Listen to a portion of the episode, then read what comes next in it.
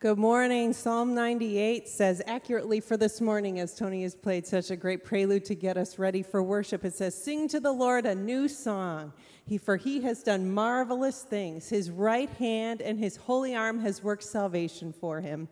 The Lord has made his salvation known and revealed his righteousness to the nations. Can you imagine what it would be like if he had never told us, if we didn't know? We're so thankful to know this morning.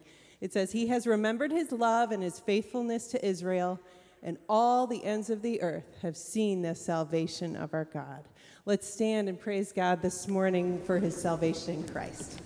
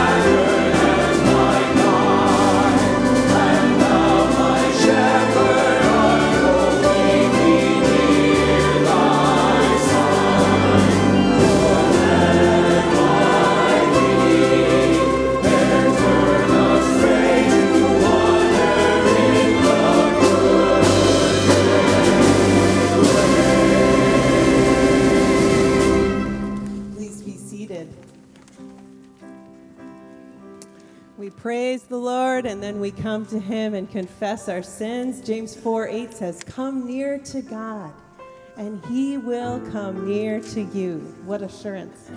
Wash your hands, you sinners, and purify your hearts, you double minded. Come near to God, and He will come near to you. Let's take a few moments to silently confess our sins to God.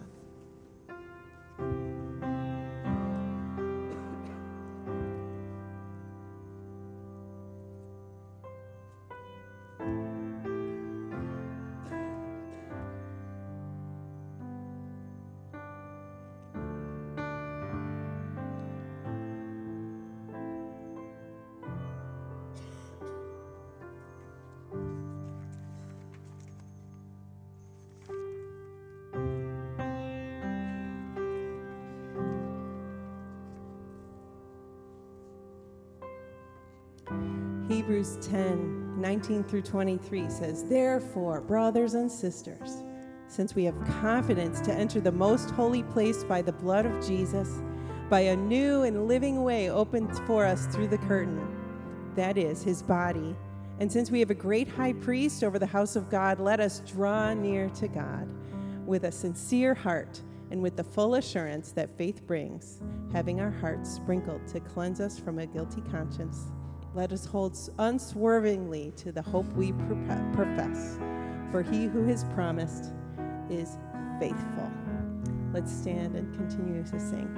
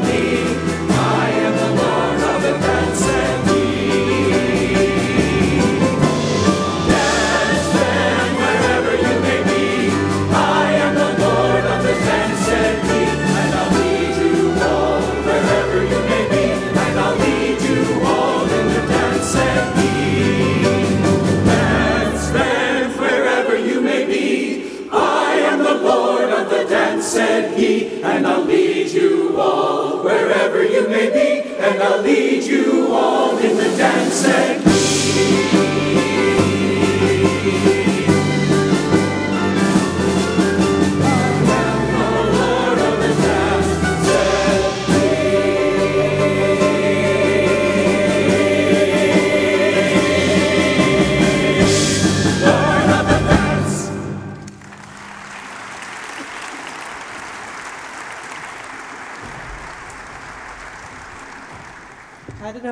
but I am super glad that the Lord of the Dance is by my side each and every day. Amen?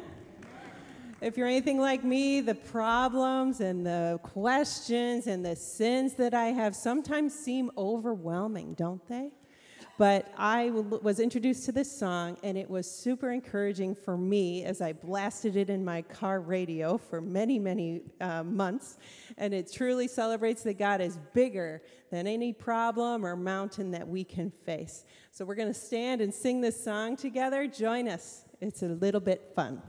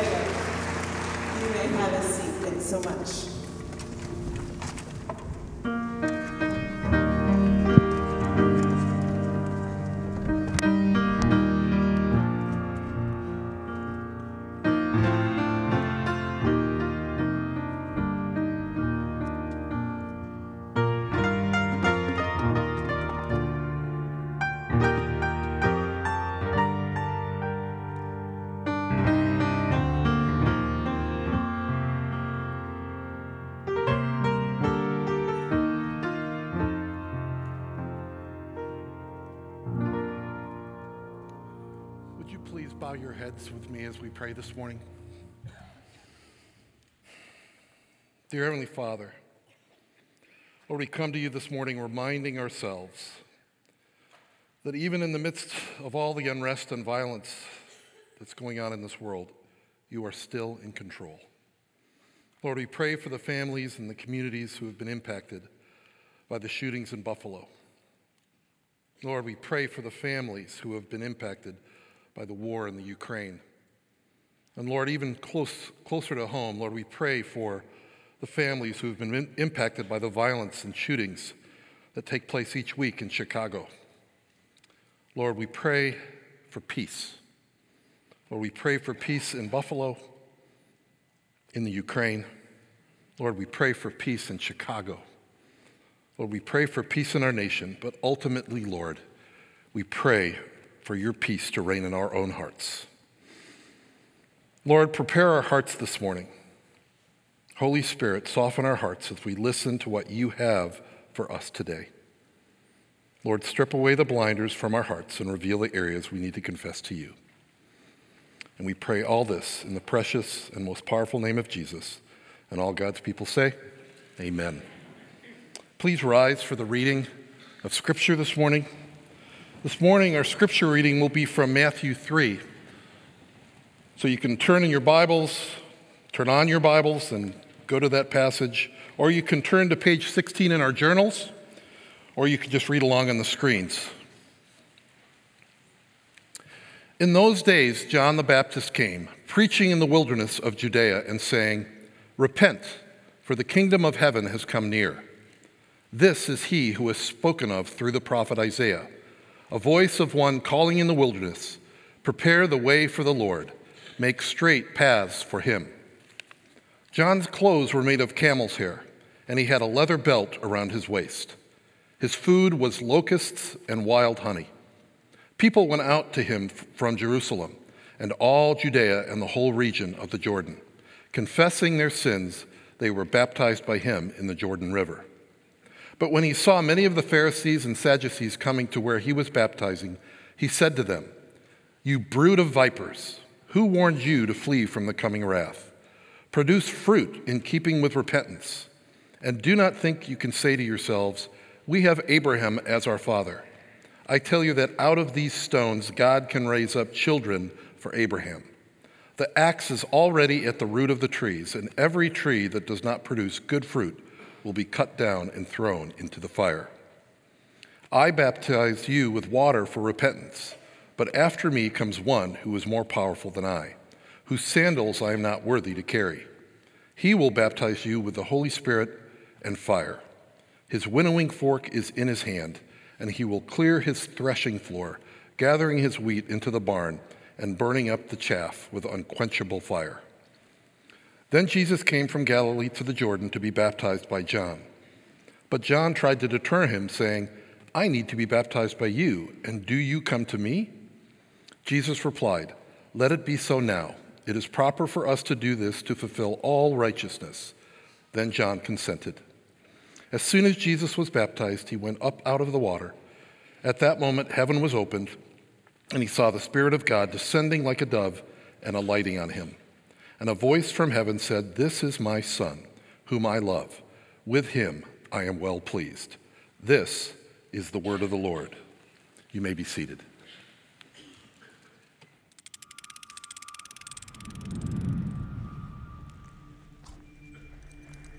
All right, good morning, familia.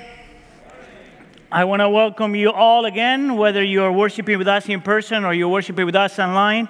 It's always uh, such a joy that we get to worship together as a family of God.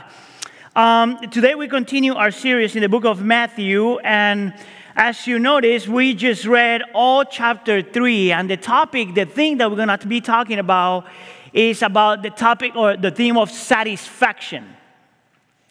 And these are my three points for today, and I think that they're going to be uh, fairly uh, clear. We're going to talk about the search of satisfaction, the path of satisfaction, and the source of satisfaction. The search, the path, and the source of satisfaction.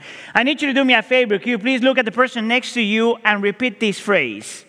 We are satisfaction driven people. Go ahead. Let's go with the first point then the search of satisfaction. You will read uh, chapter 3 of the Gospel of Matthew and you would say, Where did Hannibal get the word satisfaction from? Like it's nowhere to be found, supposedly, in the text. But I want to point to you, and I want to make the argument that the most important verse in the entire chapter 3 of the Gospel of Matthew is found in verse 17. Everything else is important, but the main focus of the passage comes in verse 17. And the Bible says that a voice from heaven said, This is the Father speaking, This is my Son whom I love. With him I am well pleased. How about if I tell you that the word pleased in the Bible is just another word to talk about satisfaction? About if I tell you that the word pleased is just a synonym of the word delight or pleasure or joy or happiness or satisfaction? So I actually have permission to use any of these words based on the Bible because they all mean the same thing. Please, delight, pleasure, joy, happiness, and satisfaction means the same thing. And I want to make the argument that all of us are in need of satisfaction, and it is normal for us to search for satisfaction. Now, let me show you what the context of the text is. What we have here comes up uh, uh, 18 years um, uh, from the last time we heard about Jesus. So the Bible is silent about Jesus' life from age 12 all the way to age 30. and the first thing that we hear at age 30, after 18 years of silence, is that Jesus is getting baptized, that the Holy Spirit comes upon him, and that the Father makes it super clear that not only he loves his son, but that he delights in his son. He finds pleasure in his son, and he experiences joy in his son. Therefore, he finds satisfaction in his son. And someone may ask the question, what does that have to do with us? Well, I hope you know that that phrase that we just read in verse 17 is repeated in other two places in the Gospel of Matthew. In Matthew chapter 12, verse 18, in which he's quoting Isaiah chapter 42, verse 1, the prophet is prophesying about Jesus. He's giving us an introduction into Jesus, and this is what the text says Here is my servant whom I uphold, my, my chosen one in whom I delight. I will put my spirit on him and he will bring justice to the nations. The same phrase is repeated in Matthew chapter 17 in the Transfiguration, in which Jesus is with three of his disciples. They go to a high mountain, and then Moses and Elijah uh, appear, representing the law and the prophets of the Old Testament. And out of a sudden, they disappear, and the only person left is Jesus. And God speaks again and says, This is my son whom I love. With him I am well pleased listen to him. That's very significant because he says that all the law and all the prophets were pointing to Jesus. They disappeared, and now you have Jesus. So, if you take all these concepts together, I think that the idea is super simple. God the Father finds Jesus delightful. Can you say delightful? Because it is through Jesus that God will make things right justice. And Jesus is delightful because, and part of the reason why we got to find Jesus delightful is because if God the Father finds him delightful, why are we to find delight in something else? I mean, if, if God the Father thinks that Jesus is enough for satisfaction, what makes us think that we're going to find satisfaction somewhere else? That's why in the transfiguration, God the Father says, Listen to him. Find delight in him, pleasure in him, joy in him, happiness in him, satisfaction in him. You know what else I find interesting here? That this is the beginning of Jesus' ministry. Next week, God willing, we're going to see how Jesus is driven into the wilderness to be tempted by Satan. But the first thing we hear about Jesus today is this that He is truly, truly where all satisfaction comes from. Now, if you notice in the verses that I just read to you, there are two things that, is, that are extremely clear. Number one is that Jesus comes to make things right, and number two is that he truly satisfies the longings of our hearts. That's why he satisfies. And I think that that's extremely important because, as we said at the beginning, we are satisfaction driven people. So we either find satisfaction in Jesus or we are going to try to find satisfaction in someone else, something else. See, we are not neutral people, church. We either find satisfaction in Him or we're going to look at somewhere else. Listen, in our world, there's two types of people. Actually, in our community, there's two types of people. The ones that know that we cannot do without, without satisfaction, and the ones that are so disillusioned with life that they think that they cannot find it. Those are the only two options. Christianity has a third option. Let me give you the first one here. Uh, this is a group of people that believe that we cannot do without satisfaction. And because they know that this is true, they try to find it anywhere at any cost. You know what the problem is with that? That even though this is an optimistic group of people, which there's nothing wrong, uh, wrong with that, I actually prefer optimistic people than pessimistic people, to be completely honest. Um, even though they're optimistic people, they tend to forget that life is more than the, just the here and the now. So when they're trying to find that satisfaction here and now, they always they always run into problems. And even when they think that they find something that will satisfy their souls here and now, the problem is always the same. Those things you find that satisfy, satisfies you here and now eventually fade away. Isn't that true? Just think about your life for a second. You thought that you were going to get satisfaction when you got married. Well, that changed really fast. You thought that you were going to find satisfaction when you had kids. That changed like within two hours. You thought that you were going to find satisfaction in your job until you lose your job. You thought that you were going to find satisfaction in your body until you gain weight or you lose weight. You thought that you were going to find satisfaction in whatever accomplishments you thought you would. And the reality is that all those things fade away. So, what do we do? We go seeking for another one.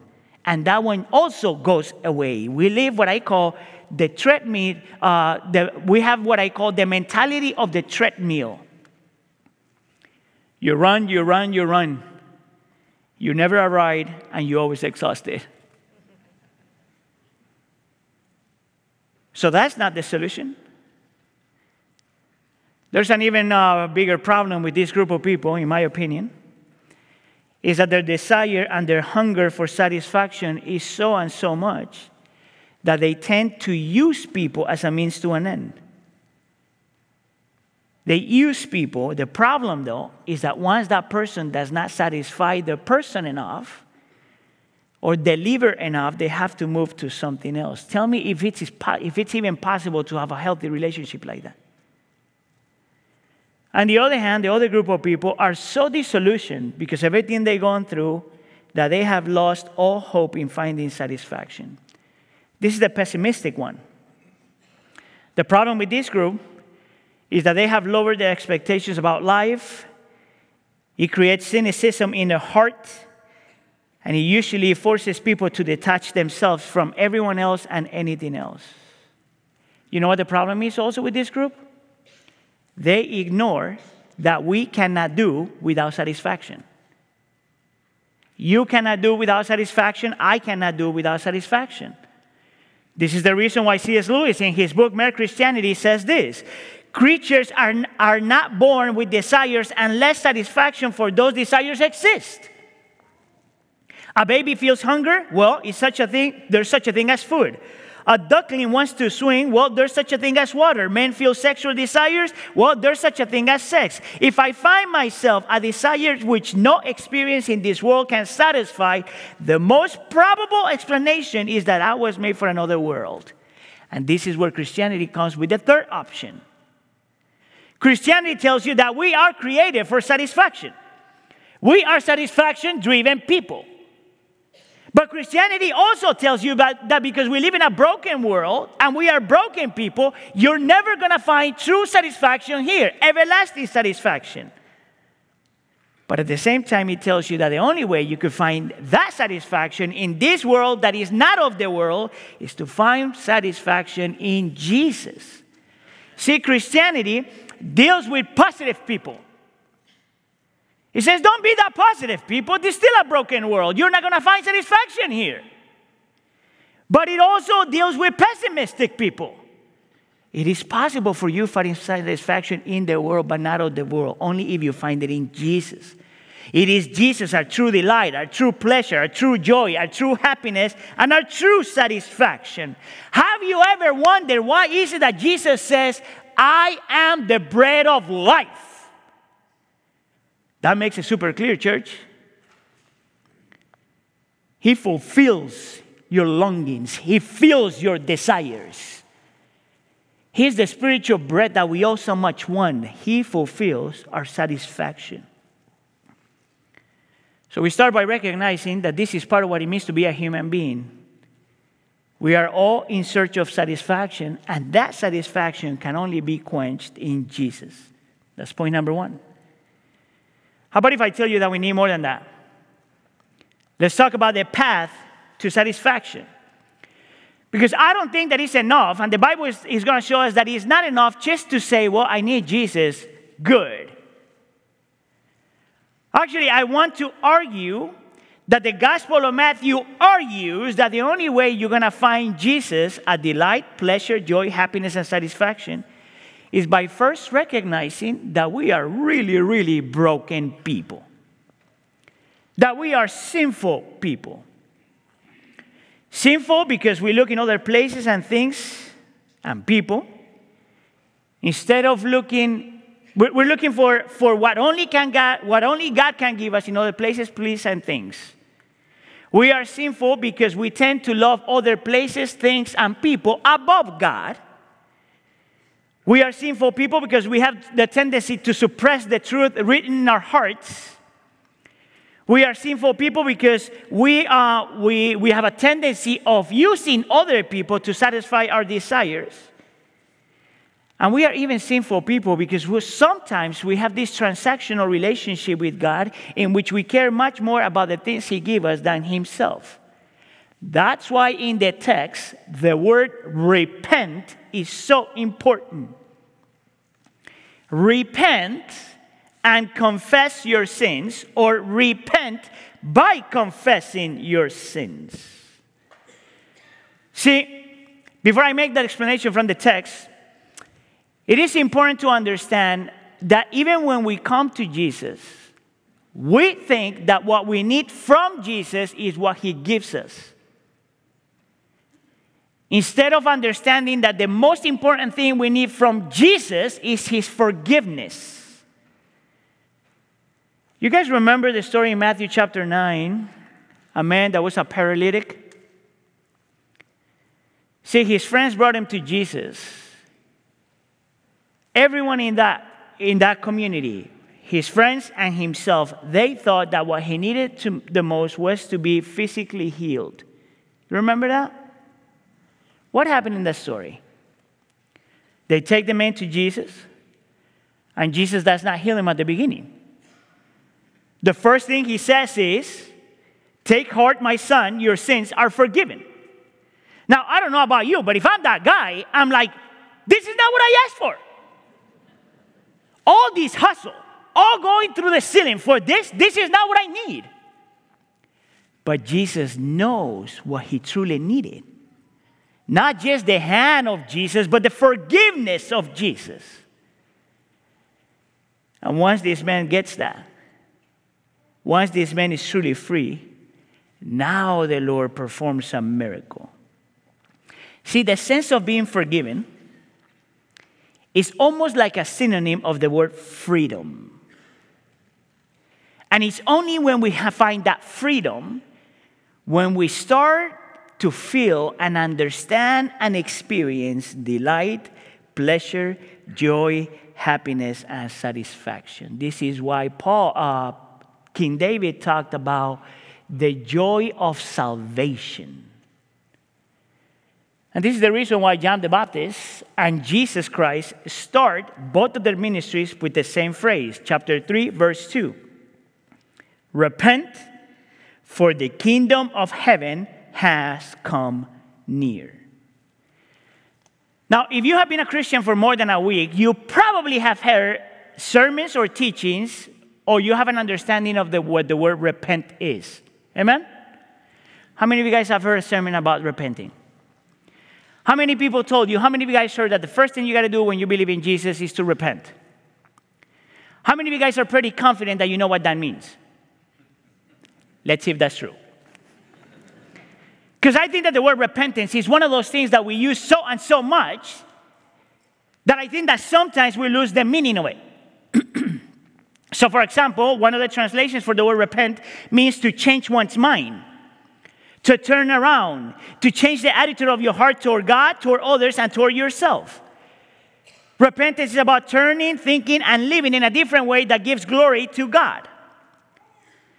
But notice that the text says very specifically that we are called to repent by confessing our sins. Look at verse 6. Confessing their sins, as the people are coming to uh, John, they were confessing their sins. They were baptized by him in the Jordan River. And I'm going to talk about baptism later on, so bear with me for a second. But I want you to hyper focus on the word confessing of sins.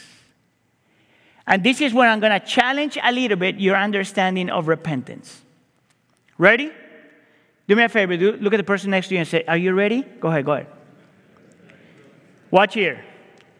Repentance is not, can you say not? Repentance is not about feeling bad because you got caught. That's not repentance. It is possible for you to feel bad because you got caught and not because of your sin.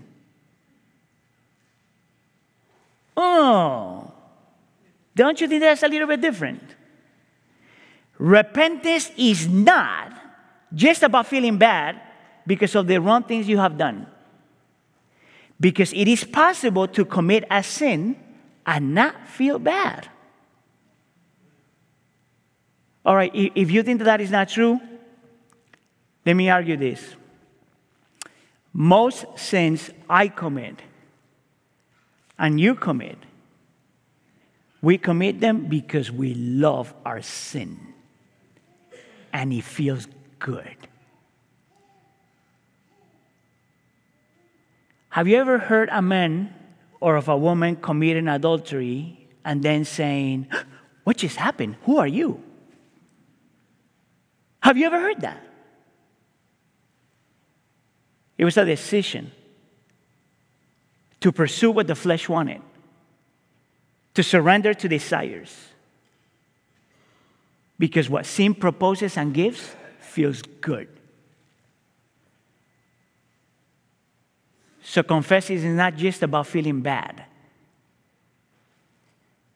Repenting is not just feeling sorry for the consequences of your sin, because it is possible for you to feel sorry for the consequences of your sin and not because of your sin. Every time I see, every time I sin, I could see how much I have hurt my family. And I could hate that more than the sin itself. Let me give you then four sentences about what repenting, truly repentance is. Repentance is about confessing your sins.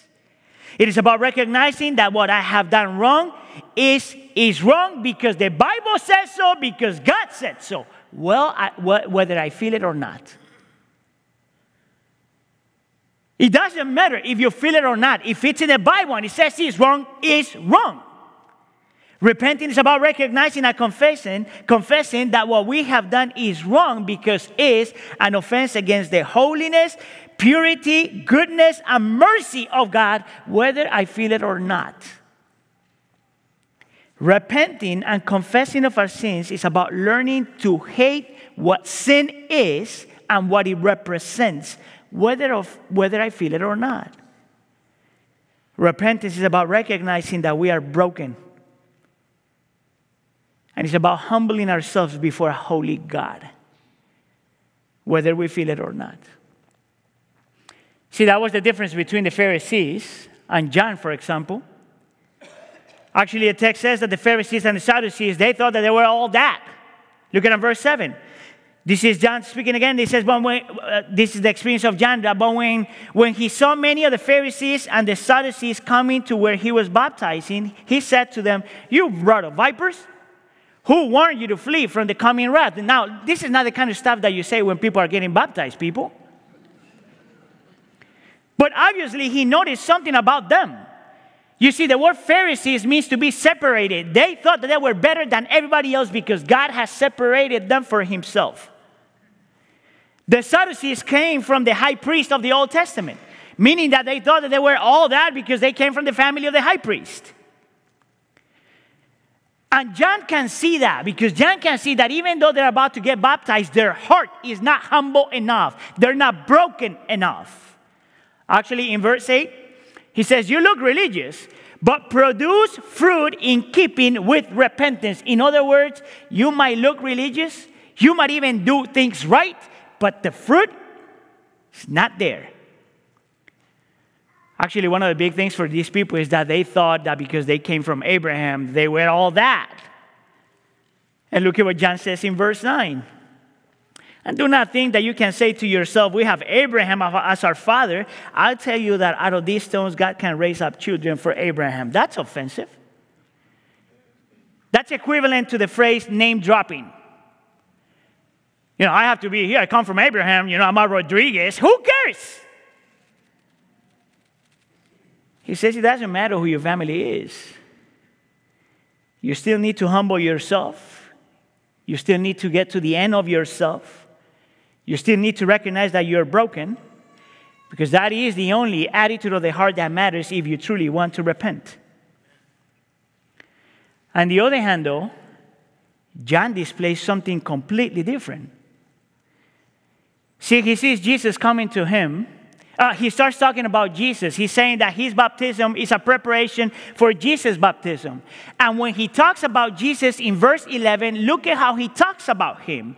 But after me comes one who is more powerful than I, whose sandals I am not worthy to carry. You know, if you know anything about first century church and first century people, you might remember that back in those days, in that context, Nobody would even touch somebody else's sandals because they were nasty. The only people that would do that would be slaves. And John says, I don't even get to be a slave. I cannot even touch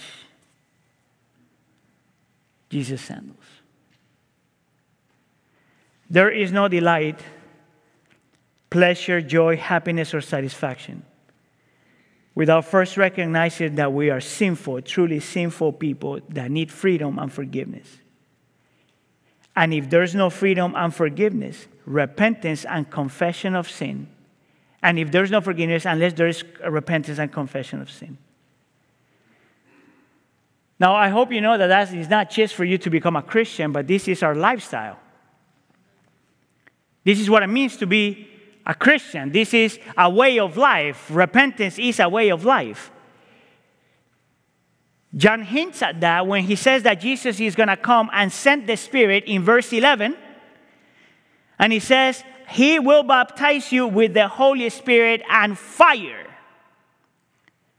Meaning that the Holy Spirit is going to come to live in us and purify us. But the process of purification requires repentance. Let me put it this way, church. If repentance is not your way of life, you might not be a Christian. Melissa Duncan, which is one of our team members here that works at, at TVC, uh, we're doing this video as, as, a church, and she had this beautiful illustration that talks about the necessity and the beauty of repentance. And I want you to look at it for a second. So, when my husband and I lived overseas and we lived in this really remote area, we had to draw our own water. So, the way we would clean ourselves was by like pouring water uh, from, from a pot this size over our heads, over our bodies, and just scrubbing the best that we could. And uh, I would get clean, but still like my hair would be full of sand. But, you know, I, I bathed, I was clean. And then we would go once a month into the regional, uh, the biggest city regionally near us, and we would stay with friends. And they had running water that was like, you could get it for like four minutes of an actual shower. And so we would shower and actually have running water and be like, I can't believe I thought I was clean before. Like all this sand just like coming off of us. And we just felt so clean. But then we would go like every six months into the capital city and stay in a hotel that was like a real, had fancy soaps, it had hot water, and you could just shower for as long as it took and just really like wash your hair. And I remember the water would just be like reddish tinted because it was just, we lived in an area that was red sand. And as it like came out of my hair, and I stepped out of there and would just be like, I can't believe I ever thought I was clean before this moment. I have never been clean before this moment. and that's kind of like what our, what our, what our walk is with Jesus. As I get closer to Jesus, as I mature as a believer, there are going to be new things that I'm going to need to repent from. But I'm going to be continually led into these new new areas to develop and grow as I'm walking with the Lord, as I'm being discipled. And I think that that's just kind of an analogy for repentance and this ongoing state of repentance that we kind of live in. It's not just once and then done. It's ongoing and it's part of the relationship that we're in.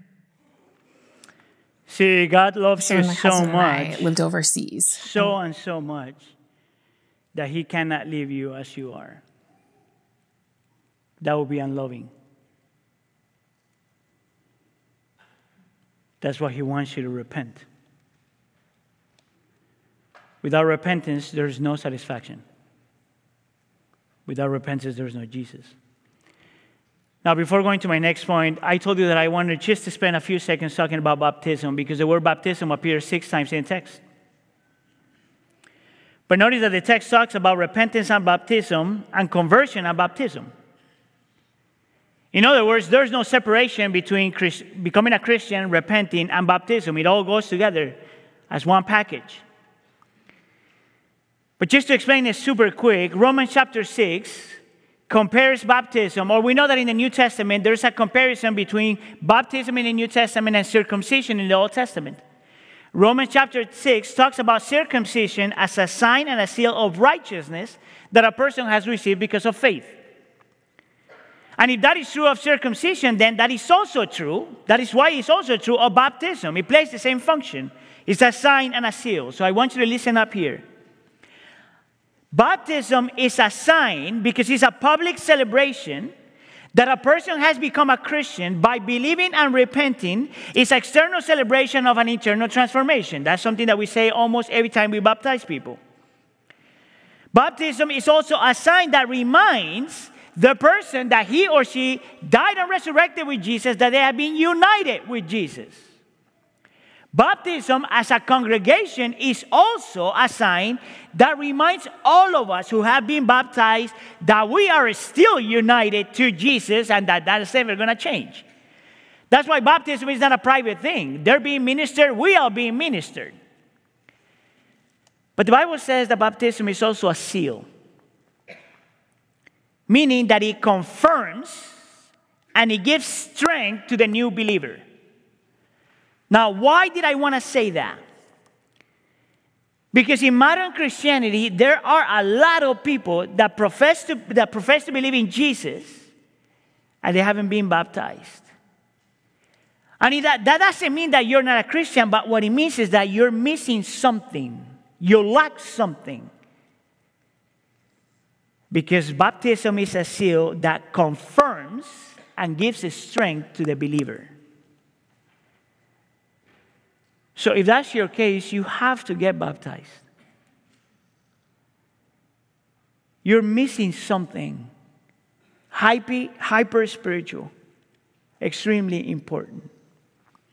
So far, I've said, I made the argument that we are all in search of happiness, of delight, of pleasure, of joy, and satisfaction. And I argue that you can only find that in Jesus because the text tells me so. I also made the argument that a way to make Jesus our satisfaction is by confessing and repenting of our sins. But I want to make, make one, one more argument. That even at, that as I called you to believe in Jesus and finding Him satisfaction, the only way you can actually experience that is not just when you see Jesus as God, and not just Jesus as God, the Son of God, but as a Savior and what you have in Him. Point number three, the source of satisfaction, is super interesting that Jesus comes to John to get baptized. If you remember at the beginning when that happens, John says to, to, to Jesus, I don't want to I, I don't want to baptize you. This doesn't make any sense. Because he knows that he's an inferior baptizing a superior. And yet Jesus insists that he needs to get baptized. And verse 15 and verse 16 says this. Let it be so now. It is proper for us to do this to fulfill our righteousness. Verse 16, at that moment heaven was open and he saw the Spirit of God descending like a dove on top of him. And in verse 15, he's quoting Isaiah 53, in which he says that Jesus died for our iniquities to justify us, to make us pure, clean, forgiven, righteous before the Father. And this is simply the beginning of Jesus' journey as on his way to the cross, where he would actually accomplish this. The interesting thing, though, is the word dove there, or do, dove there. Did I pronounce that right? One of those two. Because that is the name used in the Old Testament for the Israelites. And that's significant because Jesus is identifying himself with the Israelites. In other words, he is taking the place of the Israelites. He's taking the place of the Israelites. It's a hint to what is going to happen across. And in the cross, because he's taking the, place of God's people, now his people will be forgiven and, and be completely justified. Now, listen up. Let me tell you what that's so important. Because satisfaction is not just found in knowing that Jesus is God, that Jesus is the Son of God, that Jesus was pure, that Jesus did miracles. That's not enough. Let me tell you what gives you satisfaction to know that you are in Him. That's justification. Because if that is true, then when God the Father sees you, you can actually hear Him say, This is my Son, whom I love, with Him I am well pleased.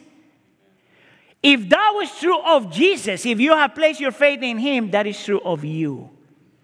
You understand that? In the midst of your sin, if you have placed your faith in Jesus, that verse still for you. He doesn't love you any less and any more because you are in him. Satisfaction comes from knowing this personal God in Jesus, from repenting of your sins, and from remembering that for God in Jesus you are fully righteous. He loves you just as much as He loves His Son. Now, I want to give you a story. It's going to take up about two to three minutes, I think, maybe more, to help you understand what I just said. This is a story that was written by James Brown, uh, Steve Brown, which is a, a, a theologian and author. And I want you to listen to the story. I'm going to just tell you the first part, and then I'm going to read the second part. He creates this story about this king that loves to be a king, a king that created a beautiful kingdom, a king that loved his people, and his people loved him. A kingdom in which everyone is in love with him because he uses his power in the right way to serve people, to seek their prosperity, to seek their peace. One day, that king has a son. Let me read the rest of the story. When the king's son was born, the people, uh, the people of the community put on a great celebration. The people knew that this king would be a good father, and his son one day would be just like his father. The king loved his son more than his own life. His greatest joy was to spend time with his son. Every evening after a, day's, a, a day of work, he would spend time with his son. One day, the king's son got, got lost. It was one of the most tragic days he had ever passed in the that ever passed in the kingdom. See, he didn't mean to get lost. He loved, he loved his father just as much as his father loved him. When the boy got lost, Nothing looked familiar. At first, he was calm because his father would come soon and find him, but as he waited, he began to panic. In his confusion, he began to run away from the castle. Eventually, the little boy wandered into one of the villages of the kingdom. To be perfectly honest, by that time, he looked more like a beggar than a prince. The little boy would go out go up behind someone, grab his coat, pull it, and said, Mister, Mister, I am the king's son. Would you help me get home? Sure, you are, kid, people said. No, no, no, you don't understand. The, the little boy would say, I got lost. I can't find my father. Most folks simply ignored the little boy, and those who didn't ignore him laughed at him. Pretty soon, the little boy was forced to beg for, a, for pennies just so he could buy some bread. Meanwhile, back in the castle, the king spent, a sleep, uh, spent sleepless nights looking for his son. He looked everywhere, he couldn't find him. Hours blended into days, days into weeks, weeks into months, and months into years. The little boy was no longer a little boy, he had grown into a strong uh, young man. At first, he really thought that he was the king's son, but so many adults told him otherwise that he, he began to believe that it was just a dream. After the years had passed, he forgot about the castle and about his heritage. He didn't take so many years, it didn't take so many years for him to, to forget about the dream altogether. Then the young man began to run to the began to run with the wrong, uh, began to run with the wrong crowd. Murder, murder, steal, rape, nothing was beneath him. Eventually, the young man became the leader of the gang. Years after he had left the castle and his father, the king's son had become the most wanted criminal in the kingdom. One day, after rather complicated set of circumstances, the king found out that his son was the kingdom's most wanted criminal. At first, he couldn't believe it, but then he checked and the more he checked, the more he found that that was true. And now he's facing a terrible dilemma. The king loved his son, but he was also fair and just. He knew that if he released his son, who had committed terrible crime, crimes, he would need to release the others that also committed terrible crimes, which was accept- unacceptable. He did not know what to do, but one night, before the young man was to die, the king made his way into the prison beneath the castle. Opening his son's cells, he walked in and sat in a bunk across his son and told him, You are my son. And the kid responded, Someone told me. The father said, Have you ever wondered over all those years what happened to your parents? Sometimes he said, But I had a good life and it wasn't that important. Well, says the father, I never stopped wondering about you, where you were, what had become of you. You have never been out of my mind and my heart, the king said. This continue, the king, the king continued, who, his voice trembling with emotion and tears down his face, running down his face, said to him, My son, I love you with a great love, but you have become lost. I did everything I needed to do. I sent soldiers, I offered a great reward. I have never I, I've never ceased to search for you, but now it has come to this, and tomorrow you have to die, my son. I have decided to allow you to go free. With those words, the old king got up and walked out his son's cell into the crisp night air. The young man went over to the cell door and tested it. Well, what do you know? He thought. The old man left it open. The king's, grab, the king's sons grabbed the coat, threw it over his shoulder, and with a cynical smile spoke aloud and said, That is stupid old man. He thinks because he has set me free, I will come back to his castle and be his assistant. Well, he is more confused than what I thought. And with that, the young man ran up the stairs and disappeared.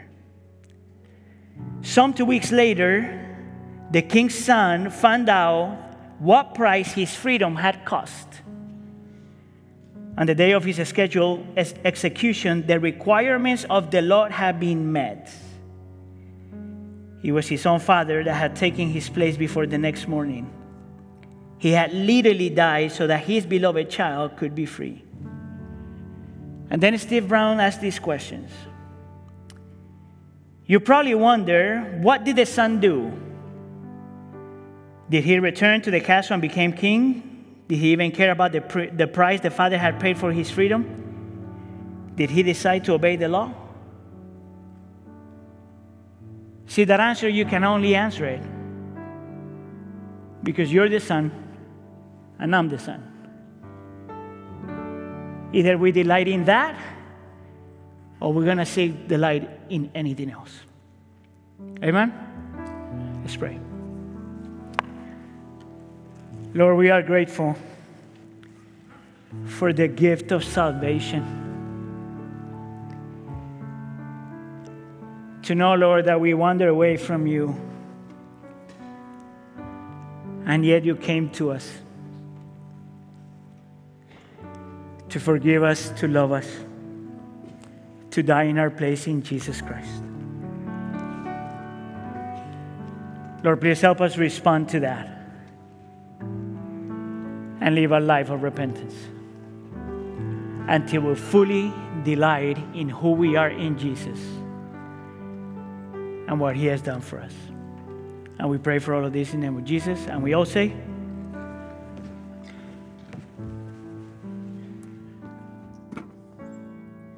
honestly don't know where to go with that other than God is so faithful to us, to die for us, to, to bring us back home.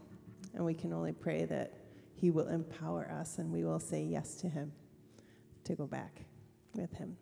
Let's stand and celebrate God's faithfulness to us.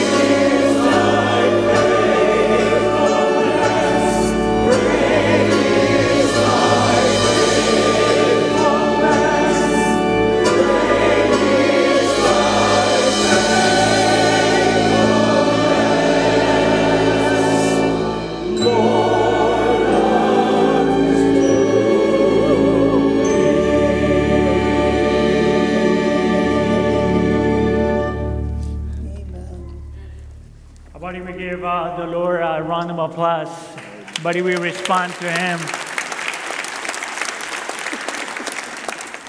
It is because the Lord is faithful that we are here today. And it is because the Lord is faithful that we can pray to Him and know that He will respond. And this is why at the end of most of our services, we invite you to join us in prayer, but we also invite you to let us know how is it that we can pray for you. So if you have prayer requests, you can use the QR code in front of you, put your request there, and I guarantee you there's a staff we're going to be praying for you on Tuesday. Um, also, if you have noticed for the last few weeks, at the end of every service, we are reminding you that God placed us here for a reason and that we are here to love people, that we are here to love the Lord and to love our neighbors as ourselves. And today, I just want to invite you um, to think about the possibility and to pray to join our Puente del Pueblo team. Now, if you're not familiar with Puente del Pueblo, it's a ministry that we have in West Chicago. We have been there for about 12 years already. It's a ministry that we that the Lord gave us so we could serve and love our neighbors in the Timber, in Timberlake, uh, Timberlake community. And this summer, we're about to start our summer program, and we still need about 50 to 60 volunteers to show these young lives that God matters, that they are important to Him, and we get to invest in their lives. So I'm, I'm asking you to pray and if you have the time, join us because we, we want to continue to serve the Lord in our community and we want to serve people in the community. Amen? With that in mind, how about if we receive the blessing that Jesus Christ guarantees for us at the cross? May the Lord bless you and keep you. May the Lord make his face shine on you and be gracious to you. May the Lord turn his face to you and give you peace. And the church says, Thanks for coming. We love you. Have a blessed day. Church, you are sent.